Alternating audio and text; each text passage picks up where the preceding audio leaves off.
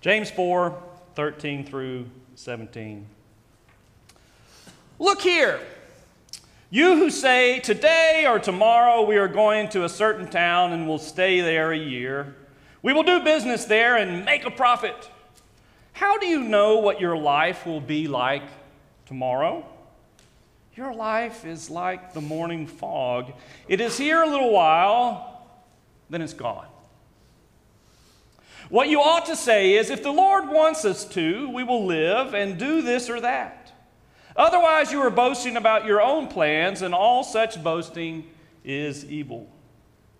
Remember, it is sin to know what you ought to do and then not do it. The Word of God for the people of God. Let us pray. May the words of my mouth and the meditations of all of our hearts, all of our souls, and all of our minds, may they be truly and utterly faithful to your word, O Lord our God, our rock and our Redeemer. And we just invite your Holy Spirit into this time, into this place, so that we make it your time, Lord. And that all that we do would glorify your Son, Jesus. It is in Jesus' name we pray. Amen. So, uh, I have a lot of favorite sayings. Uh, you probably can name some of them because you hear them over and over in sermons. Um, from some of them from movies, some of them from TV shows. Uh, you probably have your own favorite sayings from TV shows or movies, or something that your parents said when you were growing up that you like to say as well. But my all time favorite, my all time favorite saying is Lord willing, and the creek don't rise. That, that's my all time favorite uh, saying to, to, to be able to say. And, and I don't know if it's true or not, but I think maybe it got a little bit from this scripture verse here that that's where this kind of saying came. And, uh, and obviously, they lived in Louisiana, and creeks were going to get up and wash everything away and, and that sort of thing. So, Lord willing, and the creek don't rise. And, and, and so, uh, James, the brother of Jesus, was the leader of the church in Jerusalem uh, after Pentecost. Uh, and, and he's writing his letter. And this might be something that you want to take home today and read the whole book. You could read this whole book this afternoon in about 15 minutes. Five chapters, very short. Uh, and, uh, he's reminding us of something that we all need to be reminded of, and especially uh, at, at, this point. And uh, he, he's reminding us that time is sacred. Time is sacred. Uh, I, I, was listening to a rabbi at an interfaith breakfast, uh, and, and he said that he felt like the purpose of the Jewish faith and all of the festivals and all of the laws and all of the regulations, um, all of that was there so that it would make life sacred. And it will remind us of what is really sacred um, and what's most important. Uh, and, so, uh, you know, the, the, the rules and regulations uh, make life better and more sacred, and it reminds us of that. Uh, you, you know, we take a Sabbath day to remind us that life is sacred.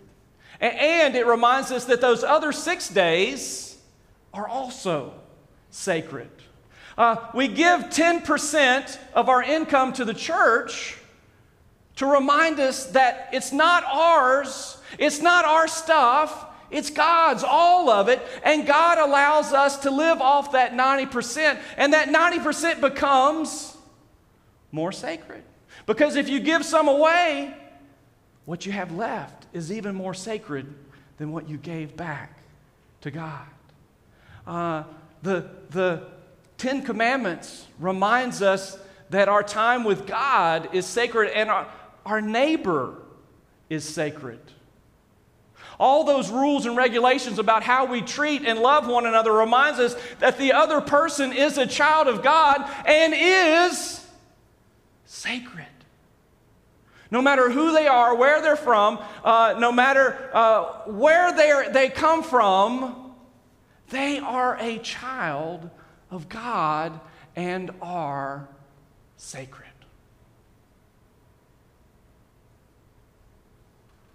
James reminds us that we are different because of our faith.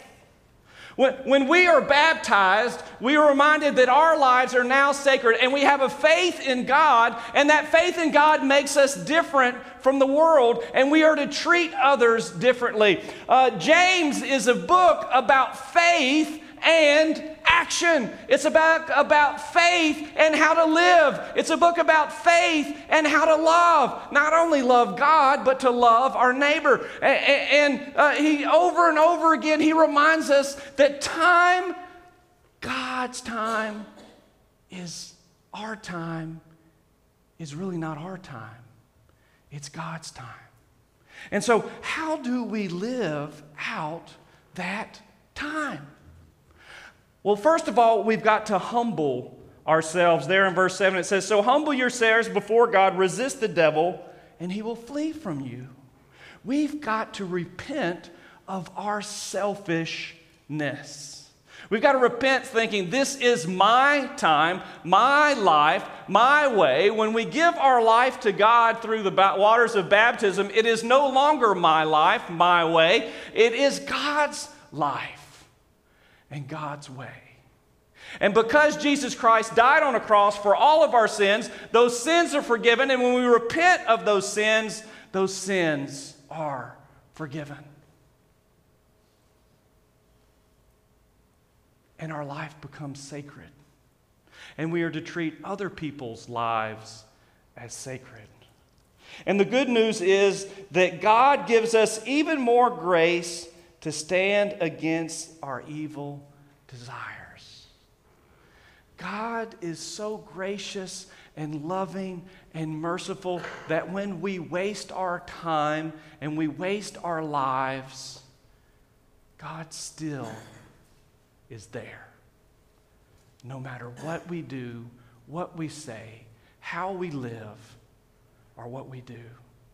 Sione mentioned uh, earlier about, you know, 10 years ago, you didn't know if you would be here today. We don't know if we will be here tomorrow. Our lives, it says, are like the morning fog, or in Louisiana, maybe the morning humidity. Maybe, hopefully, in the afternoon it'll be gone.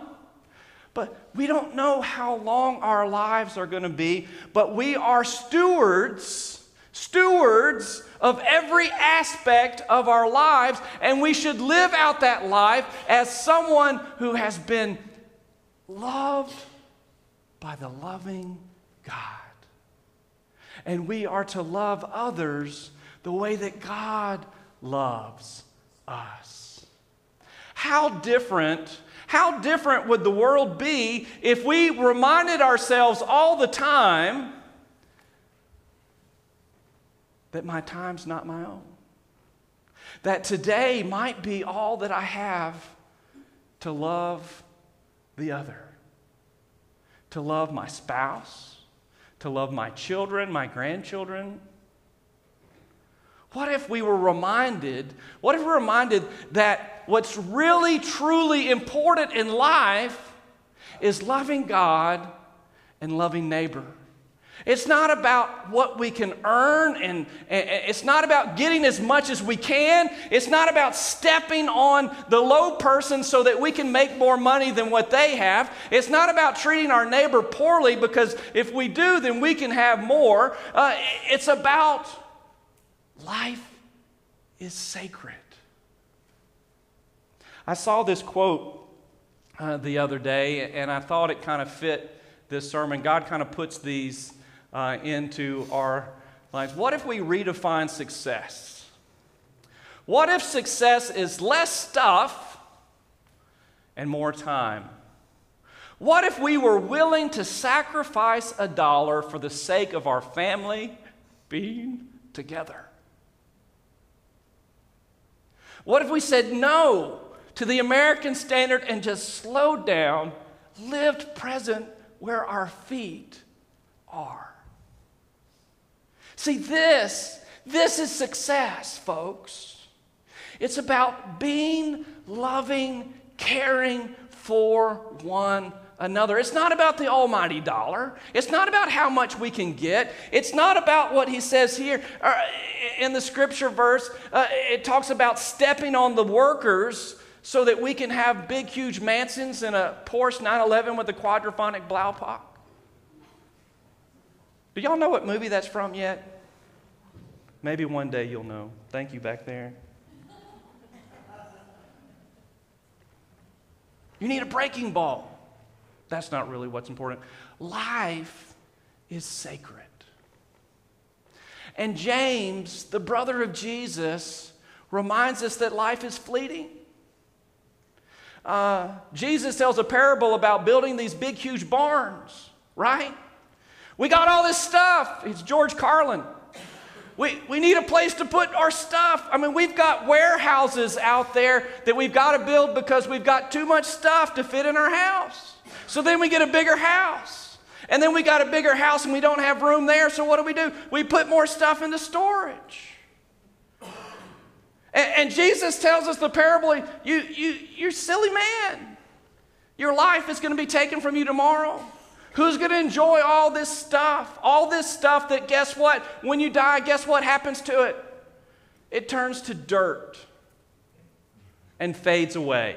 All we're fighting over, all this stuff, all the things, it's all going to be dirt. James reminds us what's really important in life, and that's loving God and each other. What if, what if every part of our being we made sacred? Everything. How we loved each other, how we supported one another, if we used everything that we had to glorify Jesus, if, if, if everything, the, what was most important was the time with our family and teaching them about how good God is and, and loving them and caring for them and forgiving them because they wanted Aunt Edna's teapot that I wanted. That guess what? It's going to be dirt. Stuff isn't what is important. What's important and what is successful is the sacredness of our relationship with God and our sacredness with our relationship with each other. Yes, our time is fleeting. It's like the grass, it withers and fades away. But while we're here, we can make life sacred and wholesome and whole for one another. And I believe that that's what the waters of baptism mean. Is that when we have faith in God, our lives are different. And we're to act different. We're to act different at the gas station lines. We're to act different at the Walmarts or the Targets. I don't know which one you go to. We're, to treat people differently in our cars, in our workplaces. And we're to be reminded that what is sacred is the other. James says, faith without works is dead. Our faith without loving others is dead. Will you use your time for God? Will you use the time you've given to love God and love neighbor? Will you use your time to be sacred time, not just for one hour on Sunday morning or maybe two if you go to Sunday school, but every moment, every second of every single day be sacred unto God.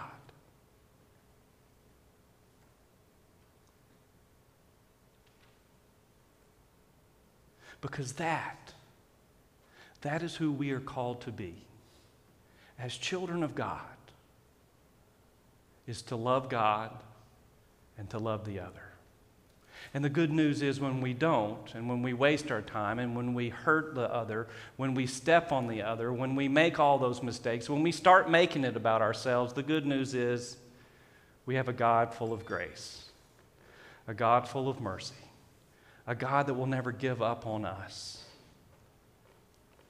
even when we've given up on God. Make your life sacred and holy unto the Lord. Let us pray. God, we love you. We thank you for loving us even when we're selfish, foolish, and we think it's all about us. Remind us that we are members of your kingdom, not our own, not America but your kingdom. And we want your kingdom to come here on earth as it is in heaven. And God, when we are wasteful with what you've given us, whether it's our time, our talents, our gifts, our service, our witness, our prayers, whatever it is, God, thank you for forgiving us, but empower us through your Holy Spirit to start making every area of our life sacred. Take away those temptations take away those things that keep us from being fully present with each other, without fully loving each other. May we make our time holy. It is in Jesus' name we pray. Amen.